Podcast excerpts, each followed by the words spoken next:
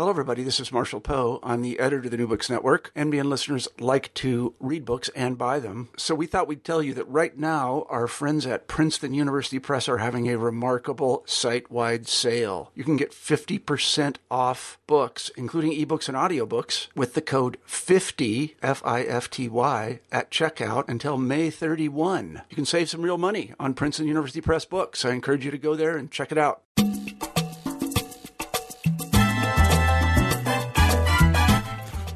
Hello and welcome back to New Books in Latino Studies. I'm David James Gonzalez, the host of the channel, and today I'm speaking with Natale Zappia, author of Traders and Raiders, The Indigenous World of the Colorado Basin, fifteen forty to eighteen fifty-nine, published by the University of North Carolina Press in two thousand fourteen.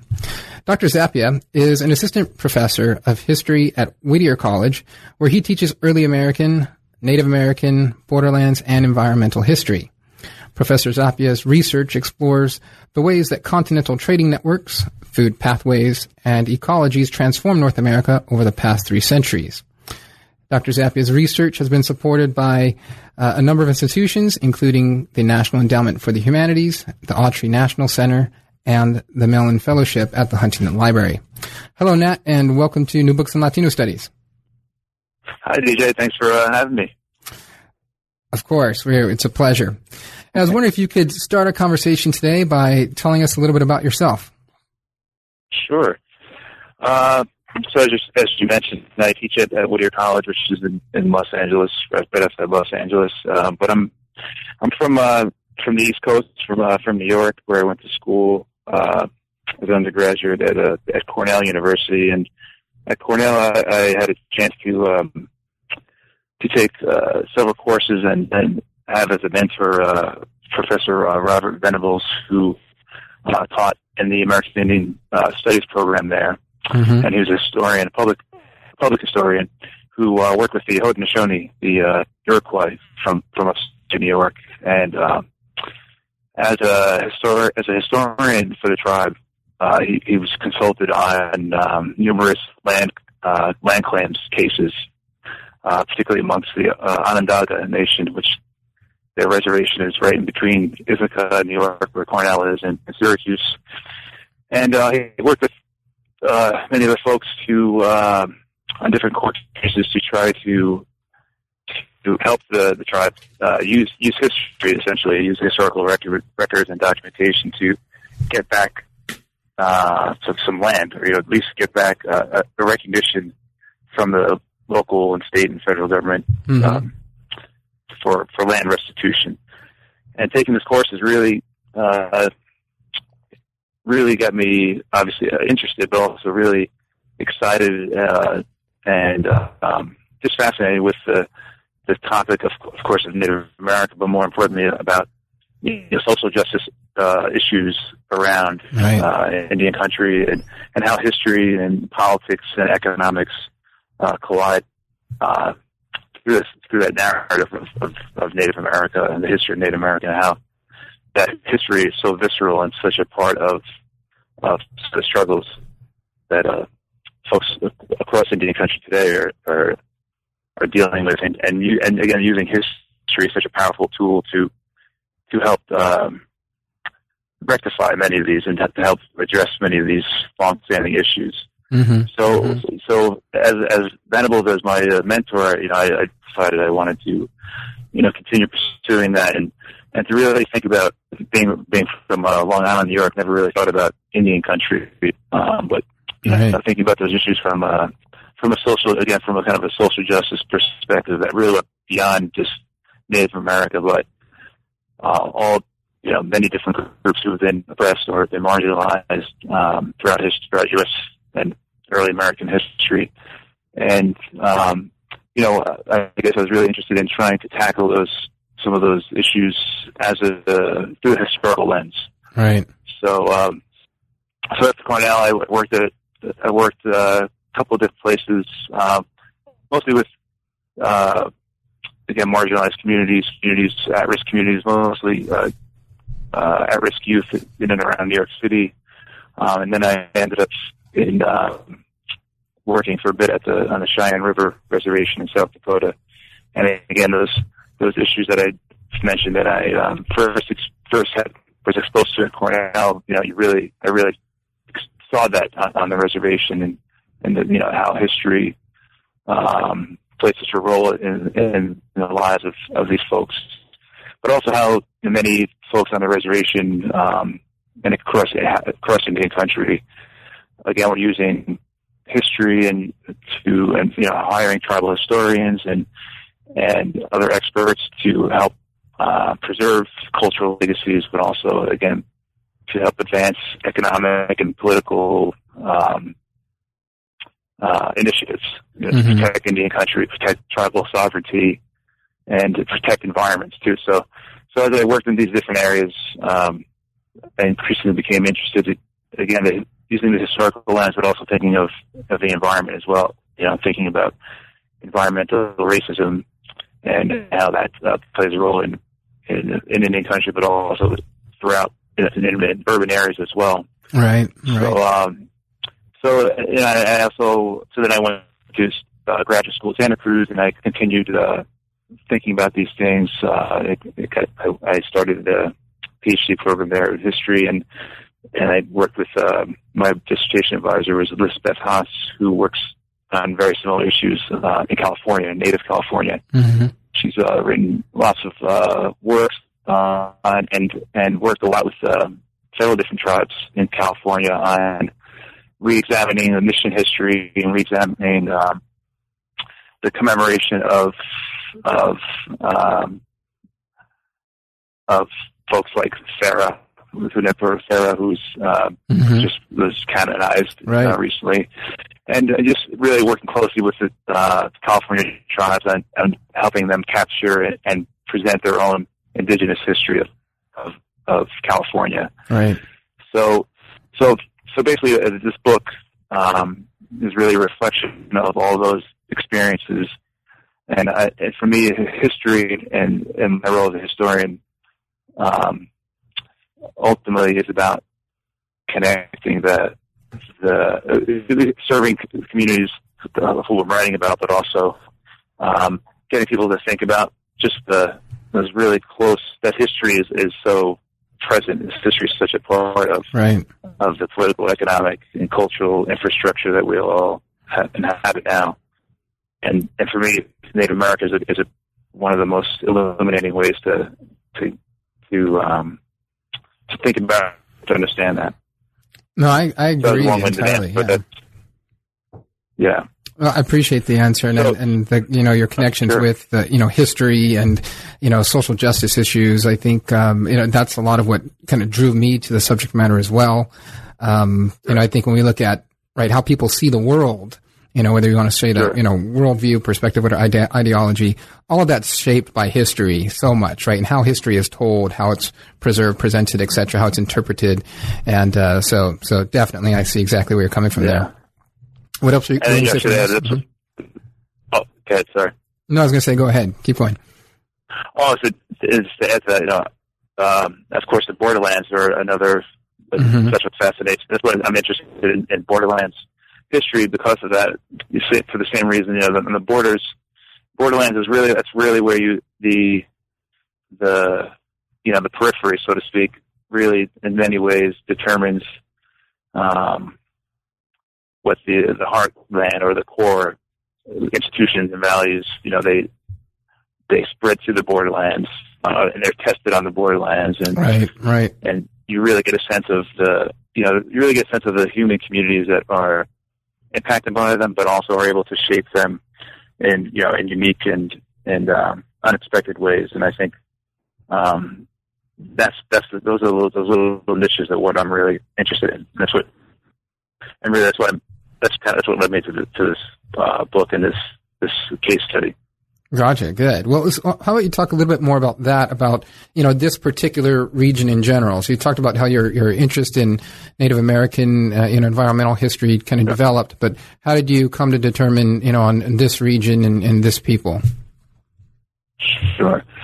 Um, well, a couple of different things. Um, I mean, initially, uh, so, I mean, the other thing that interests me about Native American history, and, and as, especially as I was thinking about a topic for my dissertation, was this this notion of hidden in plain sight. You know, that there are so many aspects of our history that are just hidden in, right in plain sight, and I think uh, Native American history is, definitely serves as one of those examples uh, across North America, across the Americas, you know, particularly across North America, where, you know, people don't necessarily think about Native America in a sustained way. Right. Uh, um, so, so in, in that sense, um, what drew me to this, the Colorado River, which is really what the, the book is about, the lower Colorado, regionally speaking.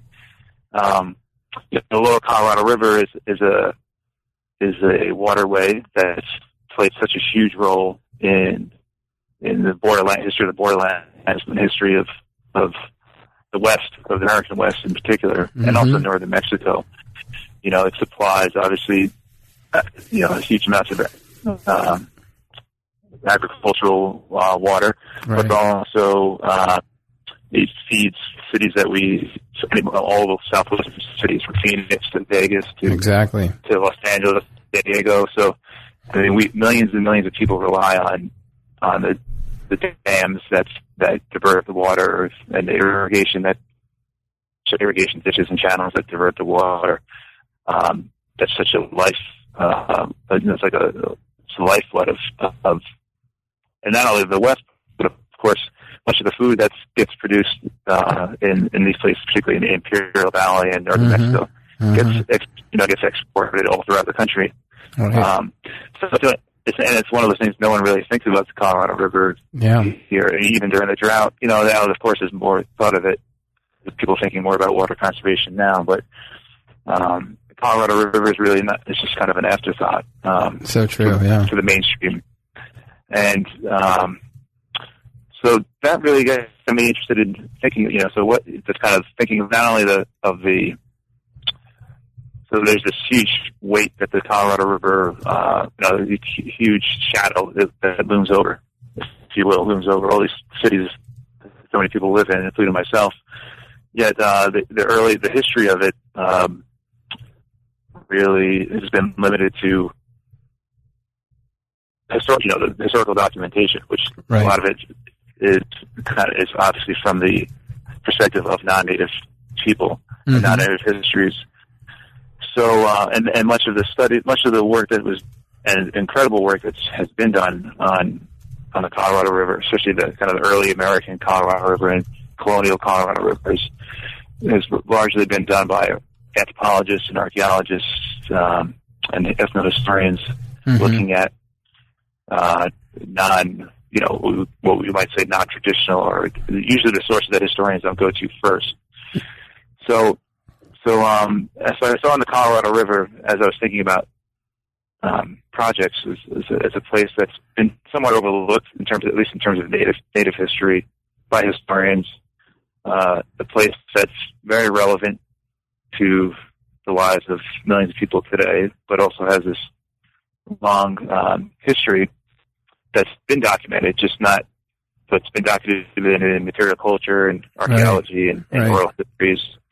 So I saw an opportunity to kind of to synthesize um, these fields, um, and then also ultimately to kind of flip the narrative to think of the Colorado River from a from an indigenous perspective, and therefore exactly. promote. To look at it from an indigenous perspective, you have to look at a much longer. Time frame, mm-hmm. much longer historic time frame, and then that's where you have to start thinking about ecological time and thinking right. about the environment.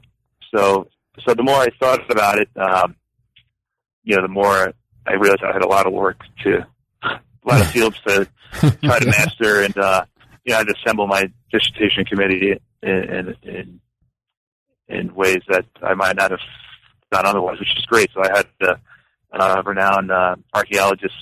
Uh, Judith Habick-Mauch, who um, is an expert on uh, proto-historic pottery in the Southwest, who really helped me get me grounded in the in the literature on on you know, on uh, material culture and, and archaeology, and how to read a you know how to even read archaeological reports, and, right? Mm-hmm. Um, just how to understand the, the vast field of literature on trade, on, on pre-contact trade, and. Mm-hmm, mm-hmm. Uh, those kinds of things. So, and then, it, so, so um, so that allowed me to, and then I also had to have, uh, you know, I had to understand, uh, you know, colonial Latin America, you know, colonial Latin American history, particularly borderlands history, right? And uh, get grounded in, in not only, of course, in, in the English language uh, historiography, but also Spanish language historiography. And so it, it, it was one of those things that just kept, in some ways, piling on, but also it made it more interesting and more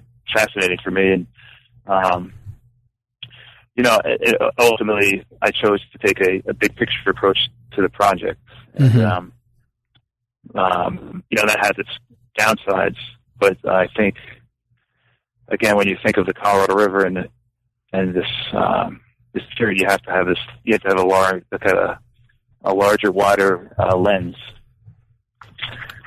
Right, um, right, and it's you know that you, certainly comes across in, in, in your narrative and um, in how you describe this interior world, you know, the pre-Columbian interior world, and then how the the book tracks it, right? Tracks the development of, you know, the political economy, the social relations of, you yeah. know, both the the indigenous groups, and then as well as their interactions with others, you know, uh, throughout this yeah. interior world, interior world that now, uh, right, encompasses essentially uh, six modern uh, U S states and, you know, parts of Mexico, including right, Baja California sure. exactly. and, uh, the, you know, the northern exactly. states of the, the main uh, portions. Exactly.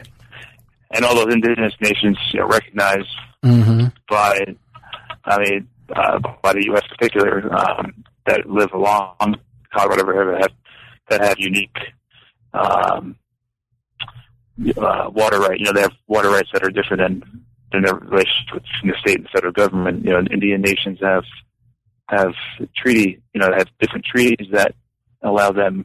Um, different kinds of access or lack of access depending on the situation. Um, mm-hmm, mm-hmm. But, you know, that are kind of a government to government relationship that, that are, that are, um, really, well, that's what fascinated me. Because, again, it's this idea of the present. But you look at the Colorado River, the Lower Colorado, and you could see all these, uh, indigenous groups.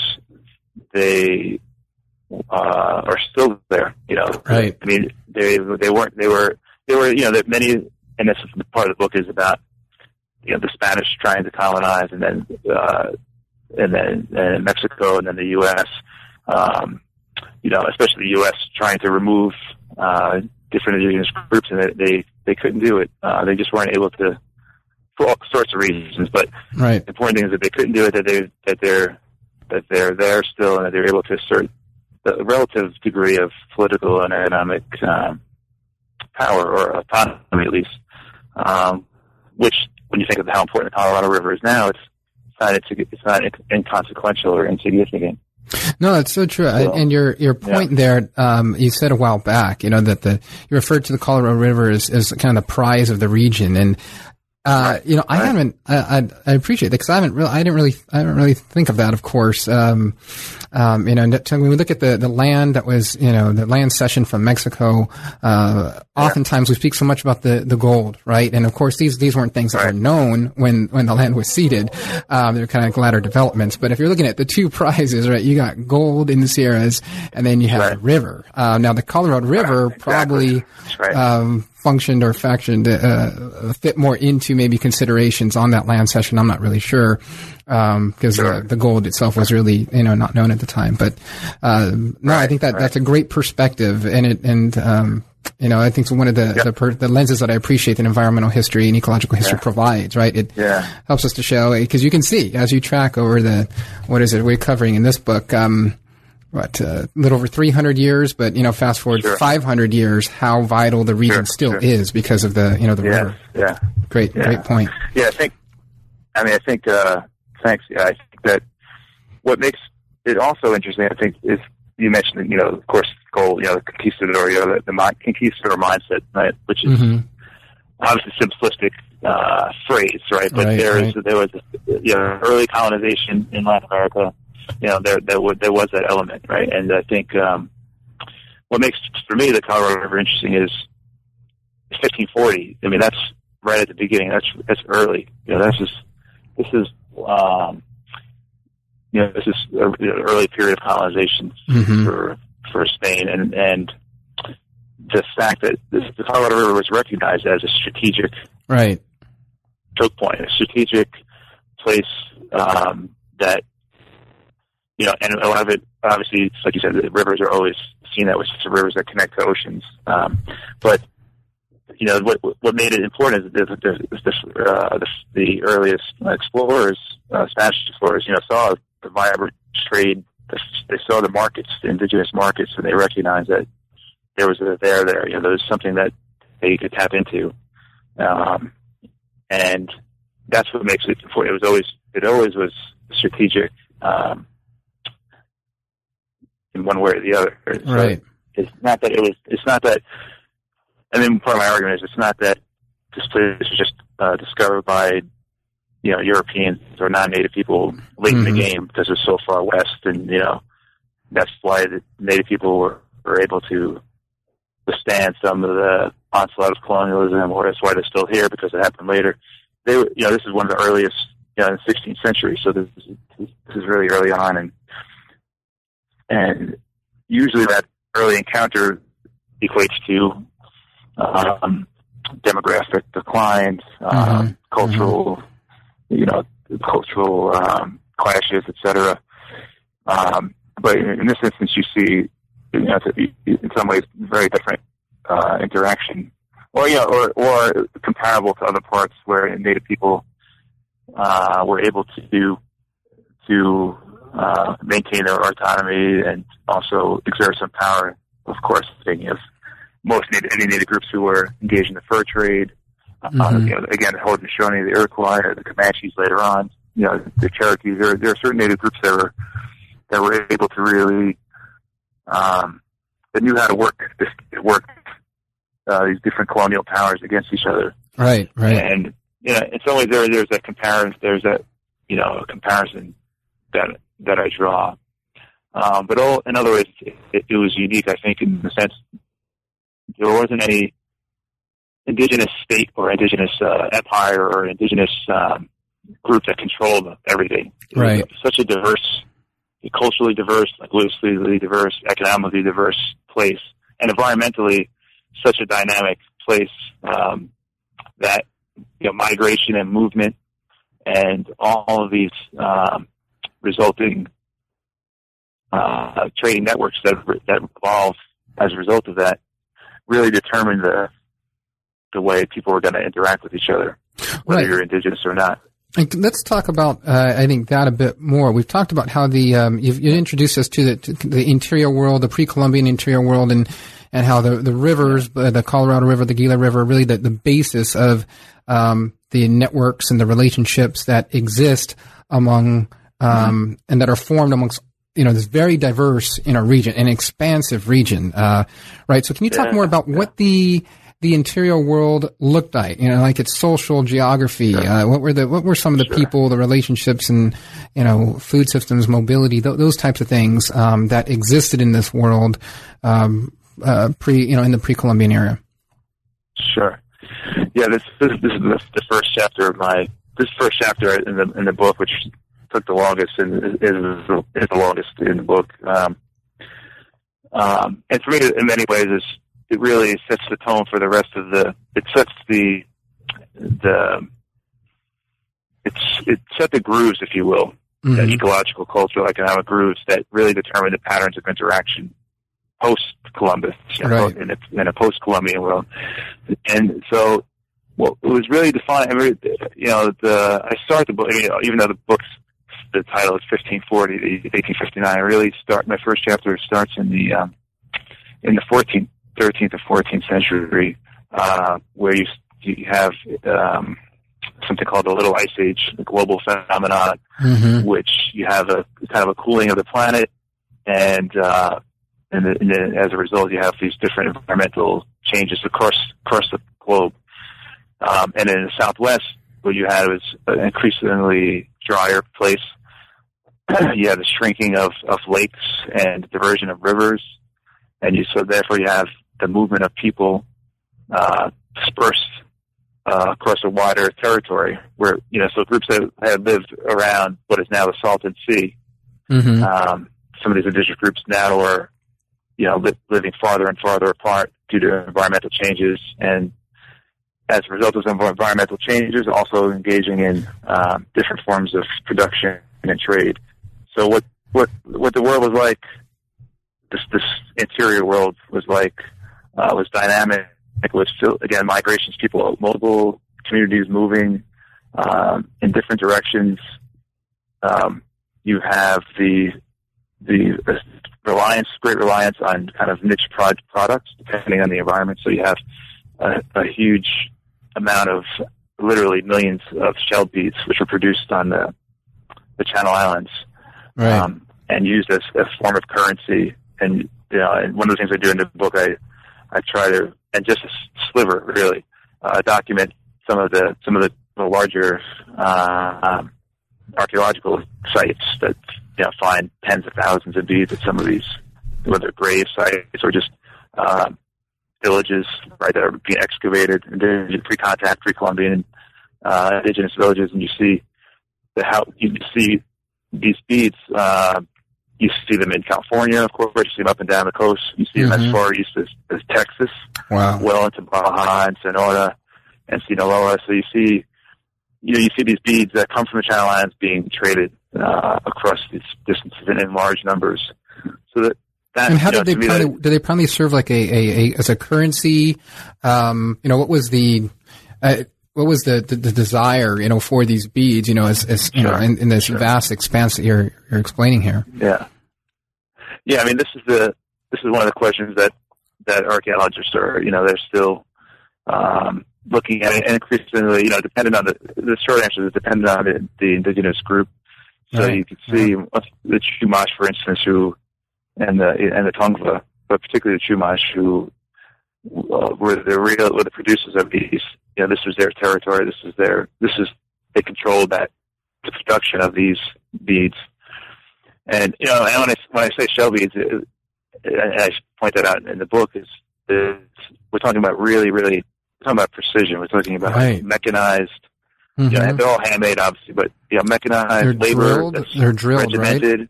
It drilled, they drilled, um, you know, and when you go on the on the, the shoreline of the of the Channel Islands, you can just see the you know the remnants and the kind of the, of just millions of drills, micro beads and micro drill uh, beads, and all kinds of um, you know all kinds of uh, products related to to the production of that. So you know, over a sustained period of time, people who are doing that. You know, and one one uh, bead would take you know takes several hours to to make, and and the wow. beads are you know are a couple of millimeters, yeah, um, tiny. a couple of millimeters, so small. They're, they're precise, they're and they're very uniform. So mm-hmm. that, again, like you look at the, as an example, where you look at the material culture, and you could you know without spec you know, without being too speculative, you mm-hmm. can see th- these are folks who are producing these for. Because of demand, you know, right. it's not just simply exactly, a exactly. preciosity or simply a, you know, ornamental. I mean, obviously it's ornamental, but right. um, it's used as, as a way to, to link cultures as well. So right. um, there is there are different standardization. You know, different archaeologists have pointed to different um, uh, measures of standardization. So, uh, but and a lot of those. So there are records in the colonial, in the Spanish colonial documents that say, you know. Um, Mojaves, for instance, who are from the, you know from close to the Colorado River, uh, would encounter um, Spanish Fran- Franciscans and talk about trading beads that would, you know, one horse would equal roughly a, a bead, a string of beads going from your elbow to your middle finger. So it's mm-hmm. like you know you could actually see a a you know some kind of standardization, right. and, and, and I'm not saying that. I don't think anyone is saying that it was like, uh, you know, I mean, there was a currency that everyone followed, but right. there was a conversation. There was a, mm-hmm. there was a sophistication and a complexity that was not unlike many other parts of the early modern world. You know, and I think this, this book is really a, an argument that tries to tries to meet this indigenous history on the same terms that you would meet other early modern histories, right, right, you know, right. whether it be Europe, Africa, Asia, you know, and, and that's that's part of the critique is that um, somehow that history was, uh, you know, not as, you know, it's just because it wasn't as well documented, therefore you can't really draw those conclusions when right. you, know, you actually can if you look at a lot of the material culture. No, so, it's so beads true. Are one example, but right, beads. You mentioned right, yeah, textiles, so, grasses, pottery. I mean, and you mentioned these things right, are mass-produced exactly. commodities within exactly. this I mean, interior world, right? Yeah, I mean the baskets are a great example because it's such a baskets are to me are the most fascinating because not is there's a there is a today there's a native California basket Weavers Association, and that is, is an incredible, um, you know, incredibly vibrant uh, art form that's alive and well across Native mm-hmm. California, mm-hmm. and and the baskets, you know, it's just, I, I document some of this, and a lot of and a lot of the stuff again it's, uh, in the book. I draw on archaeologists and and ecologists and, and folks who are looking at folks who are working with the tribes and folks who are Uh, again, looking at the material culture, so none of it. Uh, you know, a lot of this stuff is, admittedly, you know, just pointing it out. You know, kind of just bringing it into the historical record in right, a way. Right. Exactly. And uh, but the baskets are fascinating because you have, again, it's such a such a. They're so versatile. I mean, there are mm-hmm. dozens of different types of baskets, and I, I have a couple. I have a, have a table in the book that just highlights a few of them, right. you know, that, that are that are watertight, that can be used for all kinds of things, that, and they're light or lightweight, and that you could carry goods in over long, long distances. Because that's the right. other thing. Uh, we're talking about vast distances, hundreds of miles, mm-hmm. that people are are are, are carrying stuff um, on foot because they were, you know, in the pre-Columbian world, they were running draft animals or horses, right. um, and it's part of the, the continent. So that, and, and of course, this somewhat hot, dry, desolate places, the Mojave Desert, uh, one of the most desolate places on the planet. Mm-hmm. And, uh, and yet you have an, an, an incredible uh, instance, or there's an incredible uh, amount, rather, of, of petroglyphs and rock art that's been documented.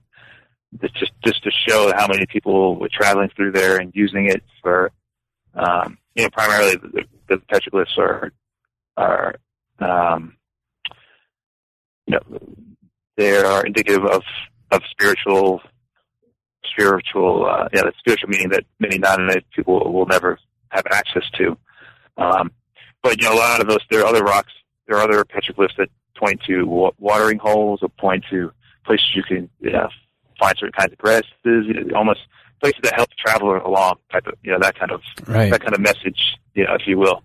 So, in that way, you know, the, you see that you can see those same kinds of things happen, you know, in, in the Silk Road, you know, or other kinds of long distance right, overland right. trading networks. Mm-hmm, mm-hmm. So, and again, it's not to equate the two, but it's just to show that, you know, these are similar kinds of human communities that are experiencing this this early modern world, that are shaping this early modern world.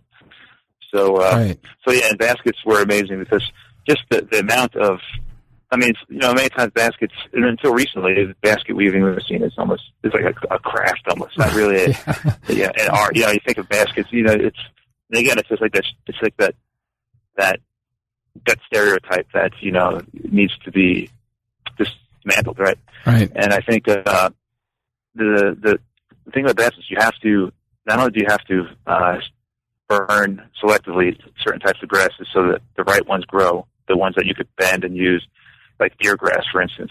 Then you have to harvest them in a certain way. Then you have to harvest, you know, uh, hundreds of them. I don't have the numbers offhand. I do have them in the book, though. For one basket, you know, hundreds and hundreds of of uh, blades of grass have to be harvested, right? And then you have to then you have to weave them. So, you, and you can imagine the the, the labor and the, mm-hmm. the organization of communities around exactly, that. Exactly, right? You know, yeah, so. The organization it took to do it. Oh, yeah, exactly. Right. I mean, exactly. I, I need to mention to grow it, to grow the specific blade of grass, right? And then, right. And then exactly. to harvest it, right? And then to dry it out. And then, exactly. you know, so just the various stages that are involved in producing, yeah. uh, you know, this object, exactly. right? And, and it's certainly, exactly. and, and viewed in that way, it, you totally now see, like you see, dispel the myth that this is just some neat type of craft where this is a desired commodity, a commodity that is, you know, very useful when you're traveling, say, from San Diego right. to, uh, you right. know, either southern Utah or the southwestern, yeah. you know, corner, the Four Corners area, right? right? It's, uh, right. you would see why right. this is so desirable. Certainly. Certainly, certainly. I mean, you, you know, not to go off on a tangent, but you just remind me of one or the other. Just, just to follow up with this, your initial question about you know, how I came up with this idea, and I mentioned the Colorado River. So in, in graduate school, I had a chance to read uh, James Brooks's wonderful book, um, Capus and Cousins, which uh, prize-winning book, which looked at the the, uh, the evolution and expansion of borderlands slavery in New Mexico, and really cut across indigenous and Spanish and Mexican and American uh, communities. And uh, what I love about the book, one of the things I love about the book are, are the maps. And um, but what, one particular map showed a, a trail called the Old Spanish Trail, which mm-hmm. connected Santa Fe with Los Angeles. And um, it got me thinking about, again, we've been talking about this, this idea of, of goods and com- indigenous commodities, but also indigenous space. You know, what does that look like? And was the Old Spanish Trail actually a, an old, you know, an indigenous trail? And how, um, you know, what does that say about migration and movement and, and again, and the, the role of native economies in shaping, um, Spanish colonial economies and then mm-hmm. later Mexican economies and American economies. So uh, I started doing a little more digging in, into that Old Spanish Trail, and um, what I found actually was really fascinating. One of the things I found is that there was this uh, following the um, Old Spanish Trail Association, which commemorates the you know the beginning of this trail, just like other groups commemorate the Lewis and Clark Trail or the right. Old Santa mm-hmm. Fe Trail. So there's that, that kind of uh, culture of commemoration. And, uh, in fact, it was just recently George Bush, George W. Bush, uh, made signed an act called the Old Spanish Trail Preservation Act or something like that. And basically the idea was to make it a national historic trail. And then it gets some you know, protection, and it gets certain types of funding, and um, it allows people to, to keep the trail alive, and keep right. the memory of the trail alive. So, I, so that, and I, that, that cuts, and the reason I bring that up is just to, you know, again, it, it hammers in that idea of, of, uh, of the importance of public commemoration and, and, and, uh, and getting, getting that history, re, re, re-examining the history of these, of these borderlands, uh, many times happens through, uh, to the public first, the monuments, and then, then the historians come after sometimes. Right, uh, right. I I'm agree. Sorry, with no, I, oh, I agree. I can hear you fine. And I, I got a helicopter uh, overhead. Oh, sorry. that's that's Hopefully fine. You can edit that out. That's fine. Of course. Well, you know, you you started to mention, um, uh, in addition to you know the importance of public history. Um, uh, as I see, the one thing even in that that is sometimes lost in, in public history, um, even in, in commemoration and whatnot, uh, particularly when we're looking at indigenous uh, Americans, yeah, indigenous communities right. and societies, is the influence they had on the region even after exactly. so-called contact, right? So you started to right. talk about how, you know, their, the, the indigenous networks and relationships of the Uh, interior world, and, and this is right the, the subjects of you know say the middle of the book, um, how those networks and relationships shape you know the early colonial and then you know emerging Mexican state and American state economies. Can you can you talk about that a bit more um, about just how um, you know just influential the the both the trading networks and the relationships as well as the commodities produced by uh, the the indigenous within the interior world were on the emerging You know, you know, Pacific Rim trade and, you know, other, you know, sure. transcontinental trade, et cetera. Sure. I think, yeah, I think, um, well, I mean, I argue that they have an enormous impact. Um, and what, and one of the, one of the reasons is just because of the, you know, it's uh there's no denying that this region is, uh, climate is harsh and mm-hmm. it's, there are, you can't really stray off the path. You know, you, your, your life would, you know, your life is at stake if you're, right. if you, you know, you run out of water or, you know, yeah. And the thing about Europeans, um, of course they, they bring their animals right. and right. animals need grass, they need water, and that limits their, you know, that, that, that puts them on a very predictable path to get from one mission to the next or one town to the next. Right. And, um, so what you start seeing, and of course, and those roads that they, that they used were free Colombian, many of them were pre-Columbian indigenous roads because right, right. they were also connected along like water sources and places you can get food and, and shelter, et cetera. Um, so that automatically set up a, just the space. So that, these, these colonial economies really were inhabiting a, an indigenous space, just, just that alone. And then, of course, then you have the, uh, the, the fact that, oh no, oh, okay, sorry, I thought, I thought we died. No, you're good. Um, the fact that, that they, that these colonial economies also, of course, depended on indigenous labor to mm-hmm. produce crops and raise the animals.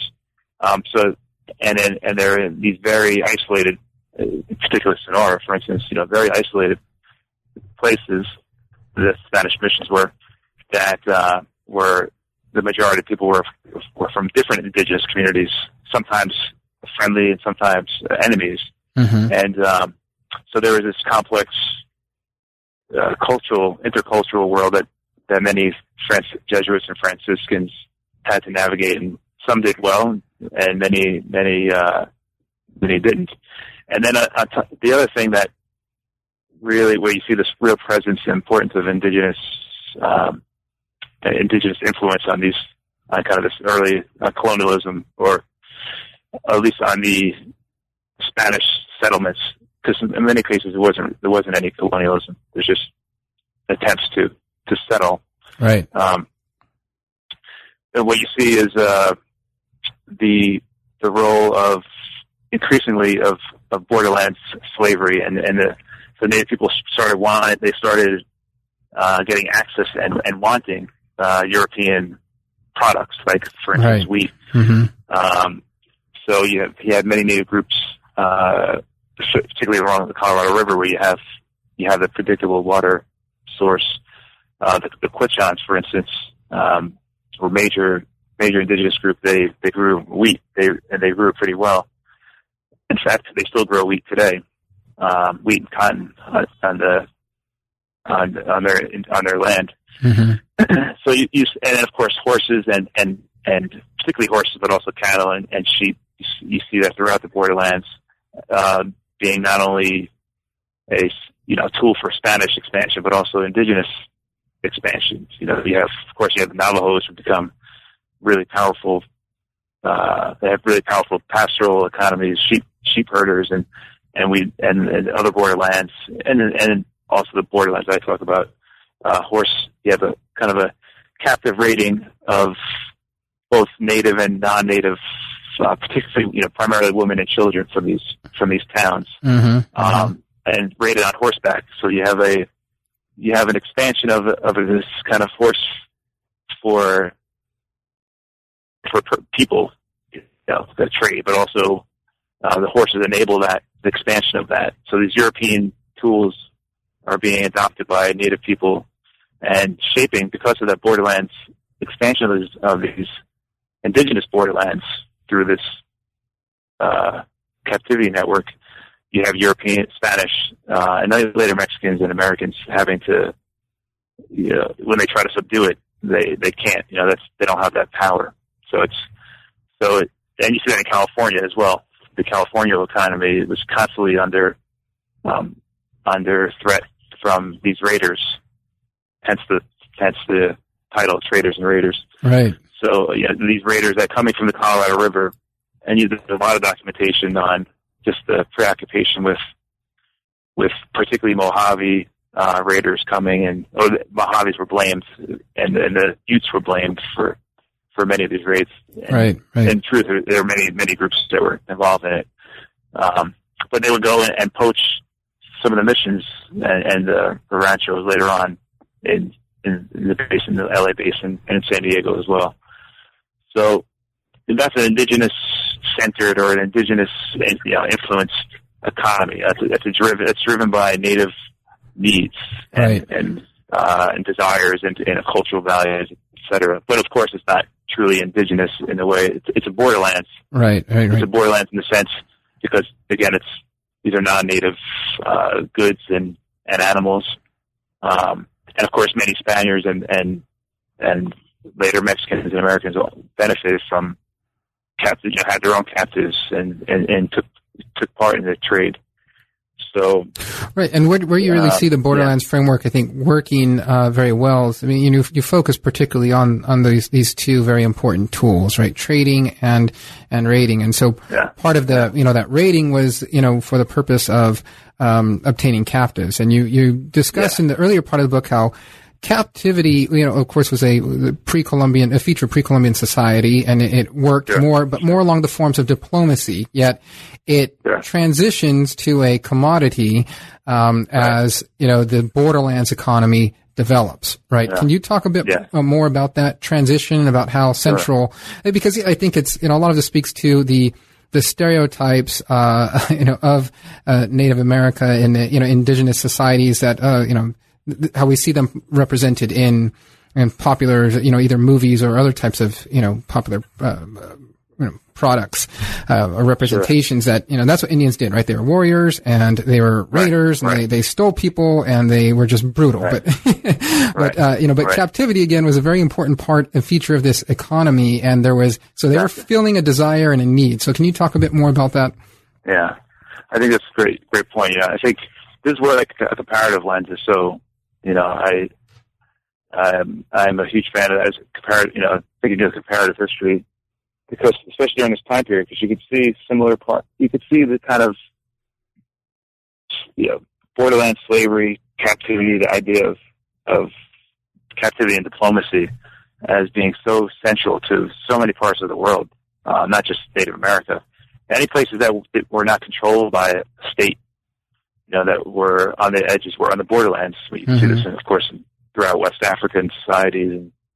Um, You can even see it in parts of Europe. You can see that, in, you know, throughout, uh, you know, throughout Asia, and uh, um, so this is a this is a, a mode of this is an economic and political. No, it's a political economic um, tool or device or uh, convention that's that you see in many parts of the world.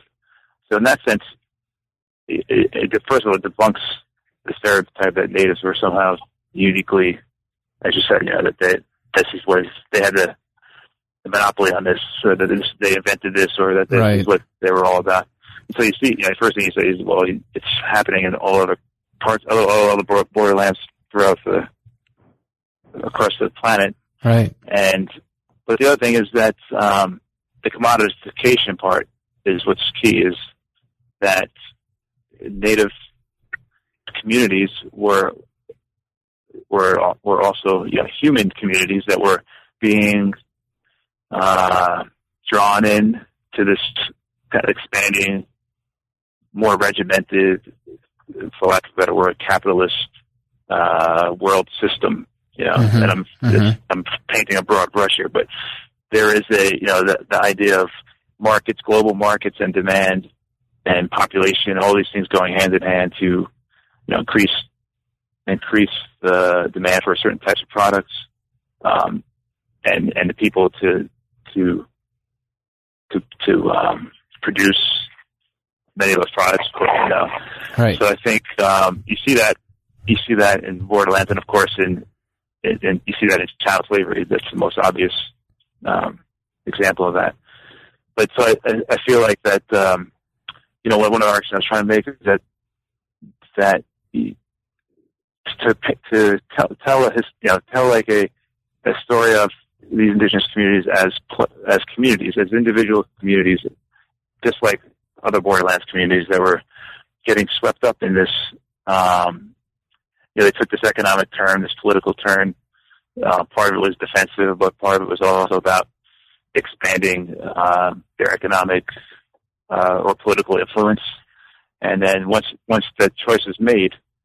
Uh, It, it just kind of fed on itself. It fed on, mm-hmm. you know, it, it reverberated and, and expanded re- very, very rapidly. Right. right. So, uh, and you can see that in, you see that throughout history, that, you know, history is not inevitable, that there, you know, there are choices that once they're made, it, it takes you down a certain path.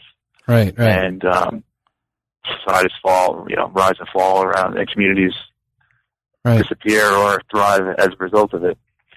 So, uh, you know, lot, so much of what I'm trying to do in this book is really, again, as I said before, just to treat the, these actors as, you know, as historical figures, right? Uh, historical communities that lived in a certain time and a certain place, and uh, were in, influenced by these long-standing indigenous, long-standing indigenous time and space, but also were becoming, uh, like every other part of the world, swept up into this global. You know, now we now live in a globalized, you know, globalized uh, society. Right. right. We were it's all, especially when you talk about uh, you know, econ- you know, the economy and food systems, as you mentioned before. Uh, you know, you start seeing that as well. Right, and as you're so, saying in the, you point out in the book, what what they're experiencing on the ground here is, you know, as a result of being, you know, uh, drawn into or in, incorporated, whatever you want to say, uh, into a, a more this global system that is emerging, is you have uh, things like right, land encroachment, food shortages, disease, so population right, decline. Right. All these are, you know, are these are factors that are really driving the need for labor in this region as more people are sure. coming to it. You know, again, we're, we're talking about, we're taking a long breadth of, you know, view of time here, three hundred years, but increasingly yeah. that's what's happening, right? More people are coming into and settling the region and disrupting existing, um, you know, livelihoods and, and, you know, yeah. net trade networks and, uh, the production of certain commodities, right? So you have this thing, yeah. I mean, you mentioned livestock, and livestock's a huge thing, right? We have yeah. just an eradication sure. of grazing lands and, and waterways and things right. of that sort, right? And, um, and so this is really a, a strategic type of development, right? Uh, in, yeah. in taking existing practice and it, in, in ways, captivity continued to be used as, you know, in, in diplomatic situations. Sure. But, um, really the transition you explain is, you know, this, this drive for the need for labor, um, you know, really makes it, uh, a commodity that is being then serviced by, you know, this economy and thereby the raiding. And so that's why it's a, it's a key feature of the raiding. You have the captivity and then you have the, the livestock raiding is the, the other portion of it, right?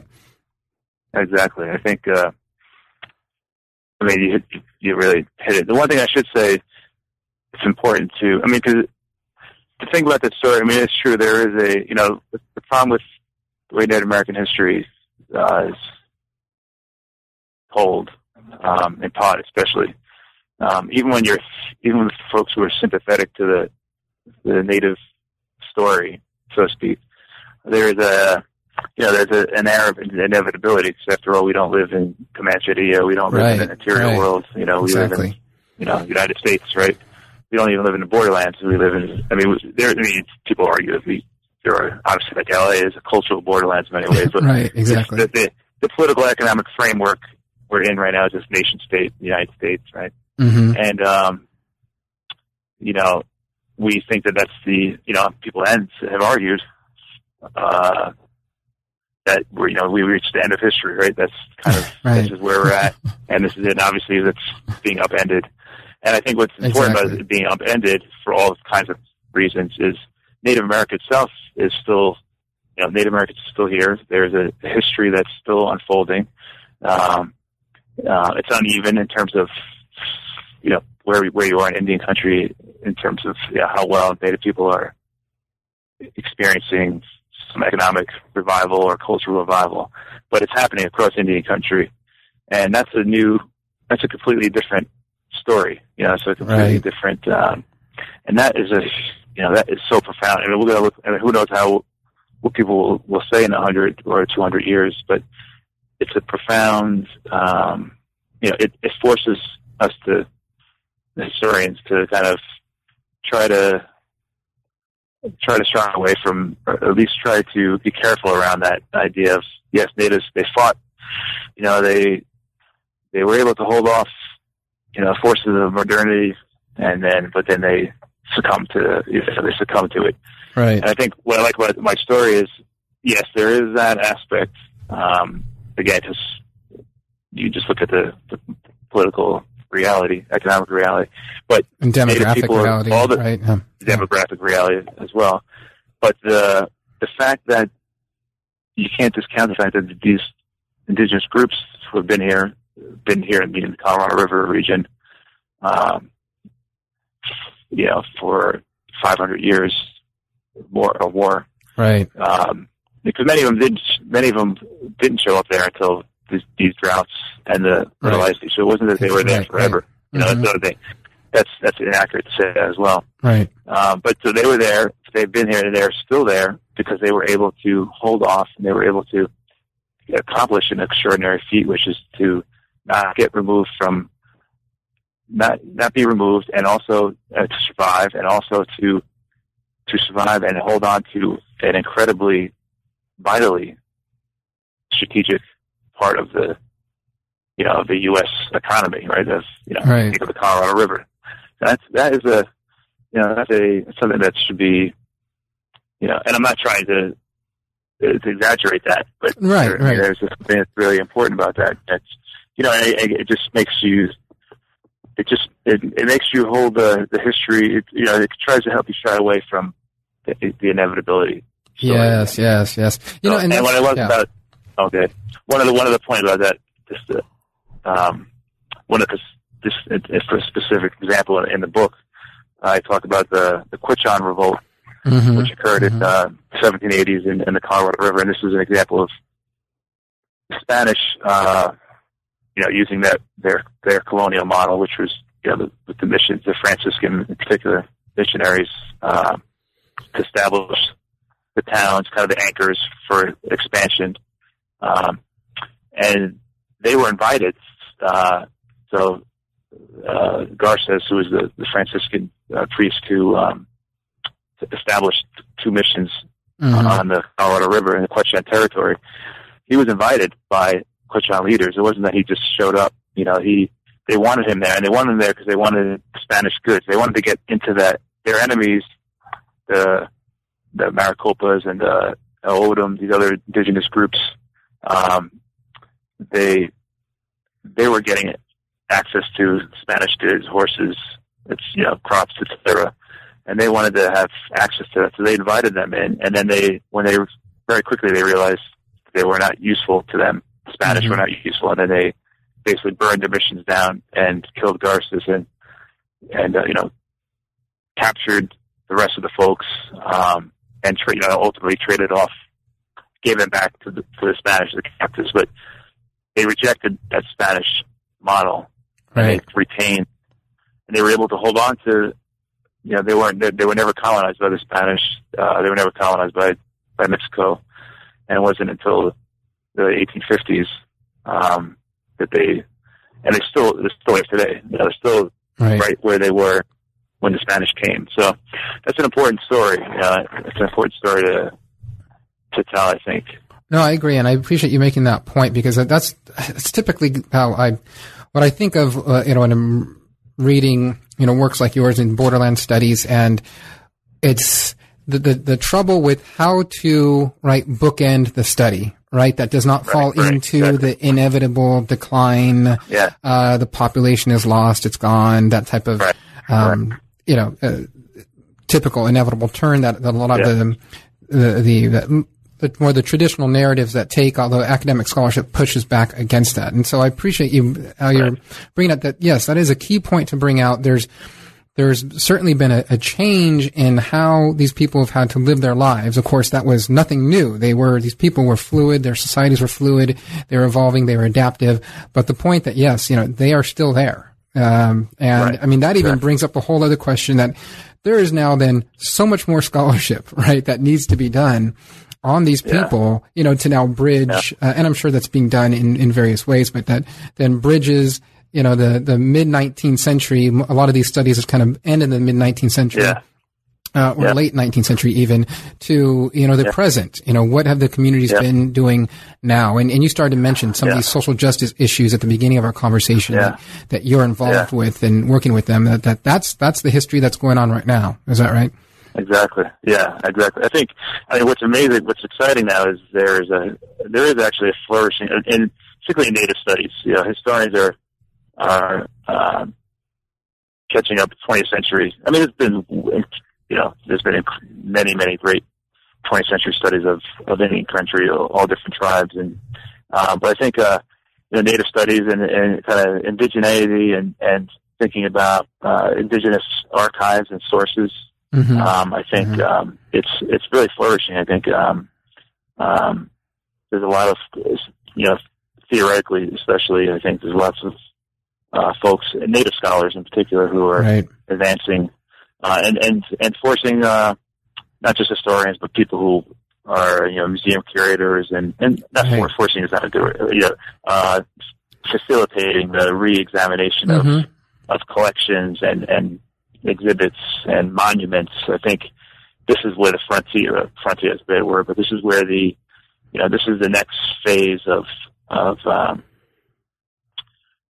of scholarship and, and of understanding right. about Native history is, is the public part, the commemoration part. Right. I think right. ultimately, I mean, for any history, this is where Native history isn't unique, but again, I think it's particularly so because of this, just this particular history that, um, there is, and because of the government-to-government relationship, mm-hmm. that mm-hmm. Uh, that uh, misinformation and kind of myths and instead of history misinforms uh, political decisions by Congress, Supreme right. Court, policymakers, right. et cetera, who rely on you know aren't relying on good history right. uh, in some cases. So no, I think uh... that's the this is where the implications are huge for for, for Native America, but also for you know. For all of Americans, you know, right. I think, uh, and again, you could see this in, in other other groups of Americans, right? That are exactly. Seeking right. to seeking restoration, you know, things, restorative justice, seeking uh, reparations, whatever it might be, but using history, good history, as a way to to do that. I I, I agree fully. It's um, I think yeah. I view it more as. Uh, To some extent, I, I'm trying to figure out how to word this too. I, I'm, I, I cringe at times when, uh, just when I think of how things, uh, you know, subfields say like, you know, Native American history or, or my field, Latino studies, Chicano studies, whatnot, uh, how these things are kind of compartmentalized and at times yeah, right. viewed outside of, you know, U S history. Uh, or their field, you know, it's, so for, for example, right. to explain what you do, exactly. someone's like, oh, you're a Native American historian. You're, right. you're right. not necessarily right. an American historian, right? And, right. and my exactly. kind of view is, well, the way history is, history has typically been done, it's all like ethnic history, right? I mean, if you're studying right. colonial right. America on the Eastern Seaboard and it's, you're right. studying the, the founding of the, you know, the, the founding fathers of the Constitution, that's ethnic history, right? Because you're covering right. exactly. just one group a lot exactly. of times. Um, and so anyways, exactly. the, the, the bigger point I'm trying to make is that, yes, this all forms, and it's important, good history, um, helps to revise the national narrative and to revise it yeah. accurately, right? Not this, these yeah. aren't necessarily political projects, but these are really viewing this land, uh, whether it's North America right, broadly, um, yeah. and the parts that eventually become the nation state of the United States or Mexico or whatever not, yeah. but as the histories, these collective histories that they, they really are. And so it, yes, it takes all this, this research and good history, good in-depth study. And you're right. Yeah. Unfortunately, it takes time for it to bubble up to the surface, but, uh, you know, hopefully studies like yours and others, um, they, they are doing that, you know, and you're seeing that you see them in public history commemorations, um, yeah. you know, and monument building. And maybe that's the yeah. way it starts. And then it, you know, it gets into, K through twelve curriculum and, and fizzles yeah, its way up, absolutely. Hopefully. You know, I mean, I, yeah. I hate the idea of trickle up yeah, history, but exactly. No, I think it's so. I mean, I think, yeah, I think it goes both ways. So I think, um, you know, good. Unfortunately, good scholarship has has trickled down, so to speak, to to some of the cultural institutions, you know, museums, et cetera. Mm-hmm. But also, uh, you know, there is a trickle up effect too. I think um, where you know you can. Scholars and public can meet halfway right, um, right. some of these things because, you know, ultimately it, it's larger than just scholarship, right? It's larger exactly. than telling them the right story. It's, exactly. it's going to be the vehicle for transfer culture, you know, for the transformation. And for the U S to, the United States has to live up to, you know, you mentioned the founding fathers, right? And the, the, the sort of founding myths, you know, for us to, to, as, for folks living it, who are citizens and living in the United States, to um, we need to address these historical injustices mm-hmm. um, uh-huh. because we'll never get beyond that if until you address. I mean, it's obvious you won't get beyond it until you address it. Right. And to address, you need to have the right history, or, the, or not I shouldn't say the right history, but the better informed, more inclusive history. Right. Um, you know, and that allows that allows for that healing, and that allows for the you know. For some of that, there are some very real, sometimes economic um, uh, you know, reparations of, in one form or the other that, that need to happen, mm-hmm. you know, in mm-hmm. turn for for us to address this these kinds of, or, you know, whether it's a, a like in South Africa, you know, a, a uh, Truth and Reconciliation Commission, that kind of thing. I think that right. that's that's a good way to that's a good that's a great model for for addressing the historical the, the past and then also creating some lasting change. Right. Like, you know, that's there's uh, you know, there's the great. I mean, Germany is a great example of you know of a society that's uh, not perfectly, but has you know faced up to the history. But you know, whenever you walk around, I've never been to Berlin, but many people have, have talked about this. That you know, you go around Berlin, you can't go more than one hundred feet without seeing some type of monument to. Hmm. You know, the Nazi genocide, you know, and, right. and um, mm-hmm. there is a, you know, there's a, a way that the culture has, um, has tried to address, again, not perfectly, but address in ways that the U S has not addressed. Right, you know, right. Um, Native America, mm-hmm. slavery, uh, immigration, you know, immigration issues, et cetera.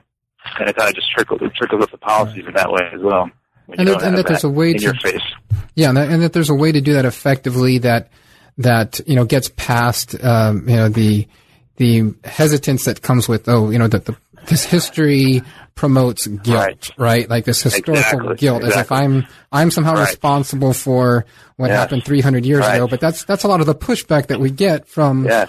right. this history. And well, what do you mean? Why should we, why do we need to address this issue now? Right. Shouldn't we just leave it under the rug? Uh, do you just want to make me feel guilty or, you know, and, and, and that type right. of perspective, you know, I think is, um, As this, this is kind of one of those books that shows, right, as, as people have intermixed over, you know, three hundred, five hundred, one thousand years or so, like, I think we can get beyond the whole guilt part of it, right? Right. It's exactly. you know, part of the history and getting the historical record correct and, and more, um, uh, more accurate, if you will, is about right. moving beyond all of that, right? You yes. said, and, and really viewing each other as right. much more broadly as uh, reconciliation.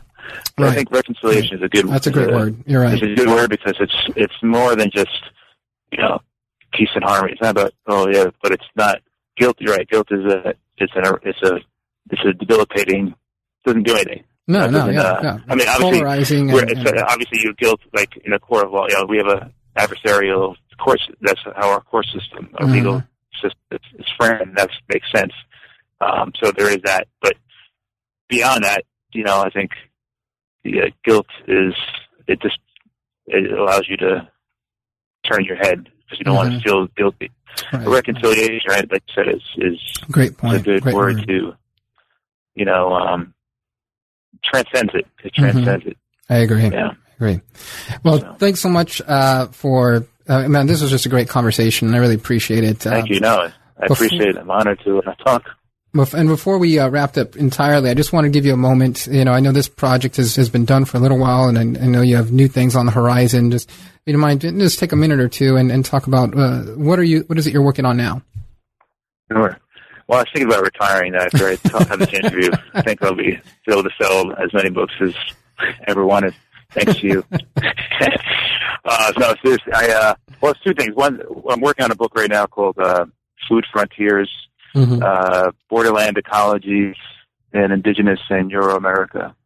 So it's it's basically picks up from where the, this book left off um, in terms of thinking about the borderlands, of course, but thinking about how food systems in particular uh, shaped, you know, food, think about food systems as a lens. And when I say food systems, I mean not just the f- food products, but the the infrastructure, the, right, right. The, the the kind of consumption and demand cycle, you know, consumption and production cycle, if you will, mm-hmm. the you know, the roads, again, the infrastructure, the technology, and uh, the kind of particular uh, regional climate, let's say the ecology. How all of that's kind of how a food system operates.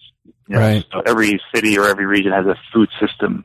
And now, of course, we're part of a global food system as well. Mm-hmm, so, mm-hmm. so I'm interested in looking at the evolution of that and thinking about the North, thinking about North America in particular, uh, colonial or early American, uh, pre-industrial, if you will, in North America through that lens, through the food system lens.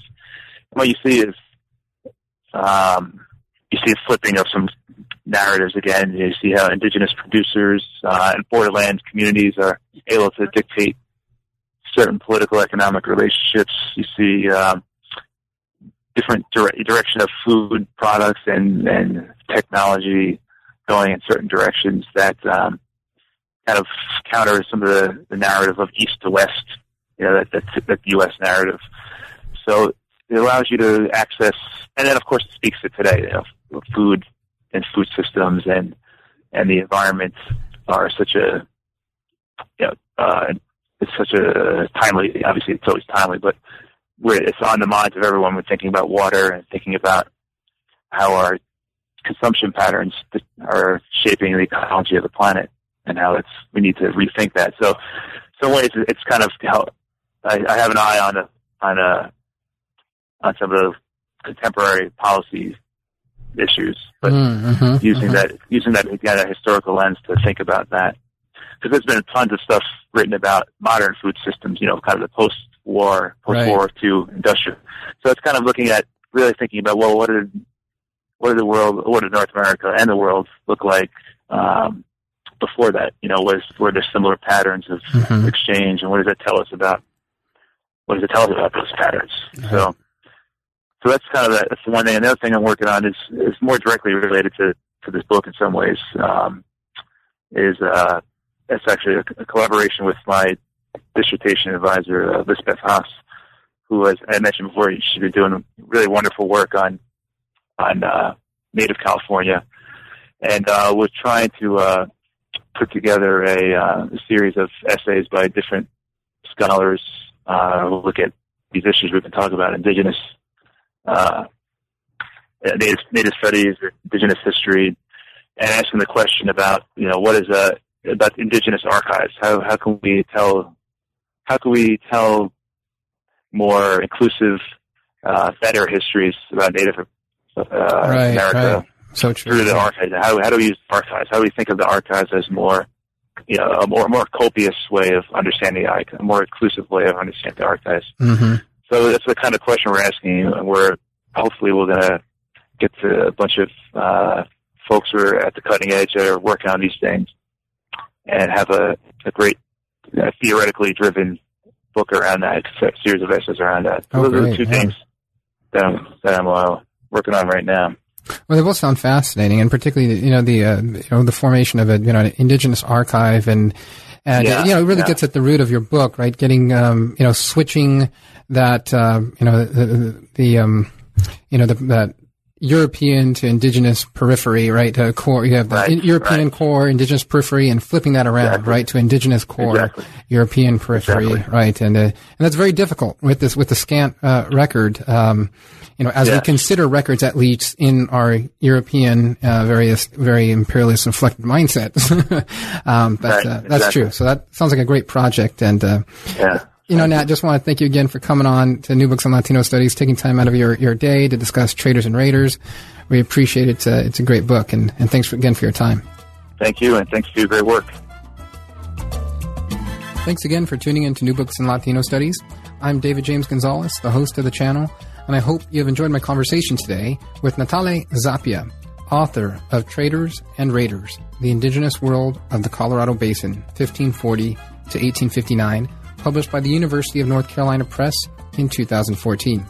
If you'd enjoyed our conversation, we'd appreciate your feedback, and you can reach us by emailing newbooksinlatinostudies at gmail dot com or uh, tweeting us or commenting on our Facebook page. Also, if you're interested in purchasing Doctor Zappia's book, you may do so by following the Amazon link on our New Books in Latino Studies page.